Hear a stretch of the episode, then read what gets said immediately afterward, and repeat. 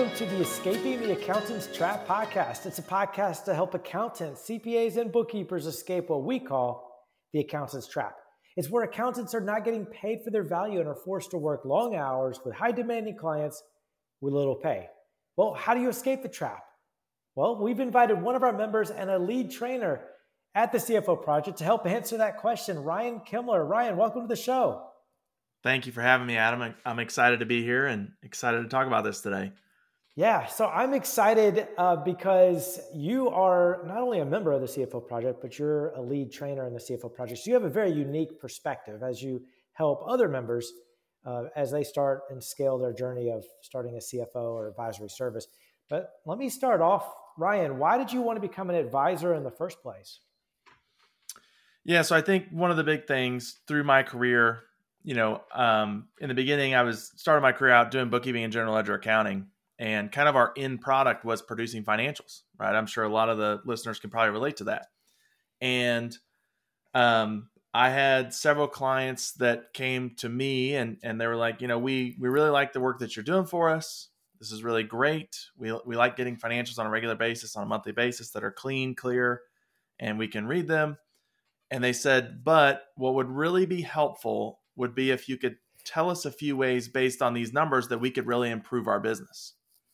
And at the time, I was really, really green in my career and just the type of person that I am, right? I've got some curiosity to me, right? And high fact find, and, I want to have the answers. And so that really just sparked a passion in me, right? And really spent the next 2-3 years of my career in my spare time, even sometimes using vacation time, to get around people that knew the answers to those kind of questions. Yeah. And really chase mentors. And then when I got on that side of the table and, was able to really provide some answers to those questions and how business owners could better improve their business based on their numbers, then I just fell in love with it. And from there, just never turned back. I mean, I knew that that's what I wanted to do, and knew that I was providing high value service to business owners that really need guidance and really need help in their numbers. Yeah. I find what you just said to be 100% true, especially in my experience. Business owners value their accountant to do the books, whatever that means, because most business owners don't no idea what that entails. But they value their accountant to do the books, but they just really want their financial person, just tell me what it means. Like, am I okay? Yeah. What do I need to do? Is this bad? Is this good? You tell me, you understand it for me, and just tell me what to do. And not in accounting terms either, right? They want layman's terms. Like, accounting terms to them is like, you might as well be speaking Chinese, right? Totally. It's like, I know nothing about cars, nothing. Yeah. So when I go to the mechanic, something's wrong. I know I have a feeling something's wrong because the dashboard is telling me in my car something's wrong. When I go to the mechanic, I just want to tell me what the solution is. Tell me what's wrong in layman's terms, and tell me what the solution is, and without speaking mechanic language. Yes. And I think a lot of times, we as accounting professionals, whether we're bookkeepers, CPAs, enrolled agents, accountants, or whatnot, we are living and breathing this stuff all the time that we just think is obvious. We just think everybody should know how to read a balance sheet and what statement of cash flow means. But to most people, it's not obvious at all. No. It's not at all. I mean, to us, it's easy, right? And I think, through my career and through my journey, I've had the opportunity to be around business owners and kind of listen to them talk about their finances before they have my expertise. Mm. And it would just really, I think it'd really amaze your listeners how much business owners don't know. Yeah. If you really start listening for it and really, have that opportunity to kind of be a fly on the wall in some of these rooms. The stuff that's like accounting 101 basics to us is really hard for business owners to grasp sometimes. Totally. And the thing is that business owners, because most business owners got into business because they're an expert at something, like attorney, which I know is your niche, you focus on attorneys. They're attorneys. They went to school for that. They passed the bar. They're practicing attorneys. They're not trained in business necessarily. So you could plug in anything for attorneys, dentists, chefs, people that cut hair. They're trained in their craft. They want to practice their craft, and the all the other parts of doing business, getting leads and sales and all the marketing, logistics and operations and admin and accounting, all that is just sort of secondary to their craft. And they're not experts in accounting, yet accounting is the numbers person that does the accounting is the one person that's sort of touching on the one area that they know is measures the true success of their business, which is cash, the money. The accountant sort of understands it because they're keeping track of it. And so it's no wonder the business owner wants the accountant to just tell them what to do. But there's a big difference between telling me what to do versus telling me, helping me understand accounting. I don't really want to understand accounting as a business owner. I just want you to tell me what to do because you understand accounting. Yes. They want to know maybe 5 to 10% of accounting as it applies to their business. Right. And the rest, they just really just want you to tell them, right. And give them direction. And I think if most business owners had a choice and their accountant could fully keep them out of their financials, just tell me what I need to do in my business to make it better financially. I think probably 95% of business owners would probably pick that. Absolutely. So let me ask you, Ryan, statistics show that most businesses fail.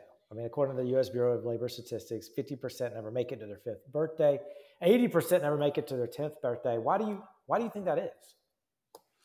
So, I think from the perspective that I have, I mean, we know that it comes down to they're not able to produce cash flow, right? They're not able to produce positive cash flow. And then eventually it's either you've got to contribute money as an owner or take on debt in order to keep the business going.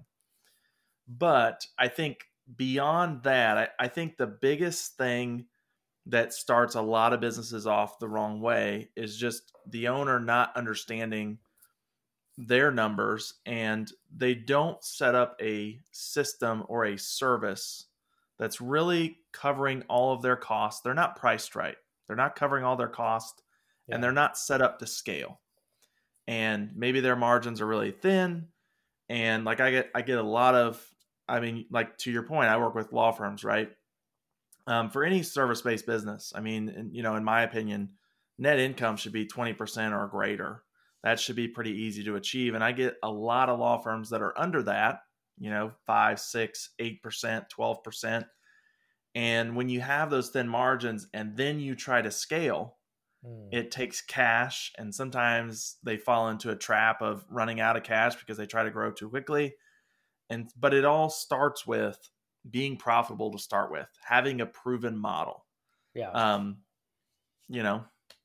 That's where I believe that it all starts. Yeah. You should be profitable from day one. And a lot of businesses do fail. I mean, obviously the ultimate reason is because they lack cash flow, but one of the reasons that businesses fail is because they don't have a product market fit, or their business is not set up to scale. Like you said, like an attorney, a law firm, if the attorney themselves is the producer, then they really can't scale unless they hire another producer or that one producer, the attorney works more hours. But regardless, whether it's a lot of business owners start their business and they don't have a product market fit, meaning there's not a market for what they sell. Yep. But cash can solve that. Cash can give you a longer runway to help figure out a product market fit. In the case of the law firms, if they want to scale, if the attorney doesn't want a job, they want to have a business, because let's face it, most attorneys have a job they own. If they don't want that, if they want that, that's great. But if they don't want that, then cash will help them get there. Like you said, it'll help them hire more people. It'll help them scale. And so cash is really the end all be all. It is, but it's a fascinating to think that there's, you know, thousands of business books out there and courses and podcasts and everything else, yet business owners still struggle. And I'm trying to figure out why that is. Sure. I have a couple of theories, but why do you think that is? I think that there are not enough advisors working with small business owners, for one. You know, I think the majority of accountants, the majority of CPAs, you know, they end up going into compliance work, right? And you know, I've heard a lot of people say, you know, if you're in the field of accounting and, you know, you've got a degree, you'll never be without a job, right? Yeah. Because that work is always there, right? There's so much compliance work there. You know, right. Everybody's got to file their taxes, right? And so, you know, I think the large majority of accountants, you know, really choose that career path, right? They choose to go the compliance road, which there's nothing wrong with, right? Totally. But that does, you know, take up their skills and expertise in the accounting for small business, and not enough of them are on the advisory road, right? I know a ton of tax accountants that 80, 90, 100-hour weeks, January to April, they have no time to advise their clients. So you have to pick, right? One side or the other. And so, you know, you're taking the group of people that their expertise is the numbers and their expertise is cash flow and business success. And the majority of the capacity of those experts, unfortunately, is in the compliance world. Yep. And, you know, I mean, I don't know this for a fact, but I would guess, you know, advisors to accountants that are in compliance, we might be 1 to 100. We might be 5 to 100. I mean, it really is like a slim number, right? Like, I agree. So I think that's part of, you know, the big problem in the marketplace is a lot of the financial experts are tied up with compliance. Yeah. And I mean, that work's there. It has to be done. But, you know, I think the way that we really impact and change, you know, the small business world is we've got to get more accountants shifted over to advisory, and having that be one of their main, if not their only focus. I mean, for me, it is, right? For, you know, a little bit of background on me. I mean, the only thing that I sell is CFO. You know, my whole practice is focused on advisory. So, hey there, Adam here from the Escaping the Accountant's Trap podcast. I'd like to personally invite you to a free masterclass that we're conducting this Thursday called How to Start a CFO Service. To register, just go to thecfoproject.com and click free training at the top. See you then. I think you brought up an interesting point that business owners want somebody that they can trust to help them. And that really only can happen in the context of a person helping a person. Because if you think about it, there's all these business books out there, and most of them are great, but it's not tailored to them. So a business owner who is struggling in business reads a business book, and the content may be fantastic, but then they're sort of left at the end with, okay, so what now? What do I do with this information? I don't understand it myself, really. Yet I have all these other things on my plate. I've got to get leads and manage my team and you know, make payroll next Friday. What do I do? And it's really a human helping another human understand what to do, I think, is our power. It really is. It's just, I mean, I know that times in my life when I needed help, I wanted somebody, a person, to help navigate.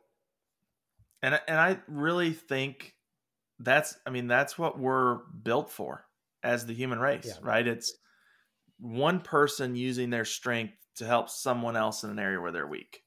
Totally. Right? It's what we're built for. Yeah, I agree. And the reason why I wanted to bring this conversation up is because we as accountants, a lot of times, like you said, we're focused on, you know, compliance or transactional work, the things that have to get done. And we lose focus on the fact that there's this giant market out there of people that need help, business owners that need help. And this market is, to me, way more interesting than doing tax work or bookkeeping or whatnot. Because you're really having a major impact on your clients' lives. So, yeah, and not just your clients' lives too, but I would throw in, for me, I mean, I'm working with several law firms at one time. All those law firms also have employees, right? And so it's not just an impact on the client that I'm working with specifically, who's the owner of the business, but it's also an impact on everybody that works at that business. Because, true. If the company closes in the next year, right, they're all out jobs, right? And they would probably be okay, right? They're going to find their next thing, but, it has an impact in their life too, right? And so it's, you're impacting a lot of people at one time. Right. Absolutely. And plus, I think also you're having a major impact on your client, the business owner's peace of mind, because they are, if you put yourself in their shoes, everybody listening, they are overwhelmed. They're nervous. They're scared. They own this business that they're responsible for employees. They're responsible for their own income. They're responsible for meeting payroll. Everything rests on their shoulders, and yet a lot of them think of themselves as, I'm just a chef that opened a restaurant. I'm just an attorney that opened a law firm. I'm just this. I'm just a dentist that opened a dental practice, and they feel ill-equipped. And so somebody like us comes along and says, "Let me come alongside you and help you." I mean, that's going to do wonders for their peace of mind. Yes. And when we can really, look at the business, pick out the weaknesses and really turn that around for them, and all of a sudden profit changes, cash flow changes, the amount of money that they have in the bank changes. Those are all things for, helping an owner sleep at night. There's just comfort and security in having more cash in the bank and really being equipped to, have a lot less risk in the business that they own, and helps them sleep better at night for sure. Yeah. So let me ask you this, Ryan. What is one thing that your CFO or advisory service did for one of your clients that you didn't expect? Yeah. So one of the biggest things most recently, so I was looking at all the numbers for one of my clients, right? And this is kind of a case study a little bit. And the biggest problem, the biggest challenge that we were having was, and just for a little bit of background, this is actually a company local to me. And they're experts at sewer and drain cleaning. So they're actually not a law firm. I mean, a lot of my clients are law firms. That's where I'm niche, but this is actually one that is not a law firm. And it's so amazing that when you know accounting and you know numbers, you can still help this business in any industry, not just the one that you're really, really an expert in, right? And so we're looking at the numbers. And one of the biggest problems, one of the biggest challenges that me and the business owner kept talking about was, well, my guys are plumbers, right? They're not good at sales, right? And they go into houses and we have these packages and we have these guarantees and we have these warranty, links of, hey, if we're here today, we'll clean out your sewer. Any house that they walk into, they've had a sewer backup problem, right? So most of the time there's water in their basement, right? And so they had a real problem with, just their technicians not feeling like they were worthy enough to sell the higher end packages, right? And so their pricing was really, really lagging, or kind of on the low end, staying on the low end, right? And we wanted to increase their average transaction value. And so I'm looking at the numbers and we start discussing things and I'm like, what if we hired a sales guy, straight commission sales guy? Let's look at that opportunity. And again, like I'm not a sales guy by any means, right? Not an expert in that side of the business. And we start looking at the opportunity and we find out that there's a 6-figure role here for a potential just straight commission sales guy for the volume that they're doing. And it was really a win-win because it was going to put, as long as the sales guy could sell these higher end packages, which we believe that they can, the value is there, the warranty is there. There's about $300,000 of opportunity for the company itself. So just by shifting like this, you know, not adding volume, right? We're not adding volume to the number of houses that they're going to. We're just shifting the packages that they're selling and the price that they're selling them at. $300,000 opportunity for the company, $100,000 opportunity for someone else to have a job, right? So we're creating jobs. And that's something that we are rolling out in 2024. And I'm really excited about it. It's an idea that I never thought would come out of, you know, my advisory role, but to have a win-win like that. And obviously, you know, providing this pans out, right? I mean, think about creating a $300,000 opportunity for one of your clients. Yeah. You know, they're going to be happy for a long time. That is a very large multiple of what they're paying me a year. We'll just put it that way. Yeah. You know? And so I'm super excited for it. I'm super excited for the company to see them continue to grow, and we're creating jobs. I mean, it's something that I never expected, but really, really awesome story. Really, really excited about it. Yeah. And it's going to solve several of our problems in that company. Wow. That's amazing.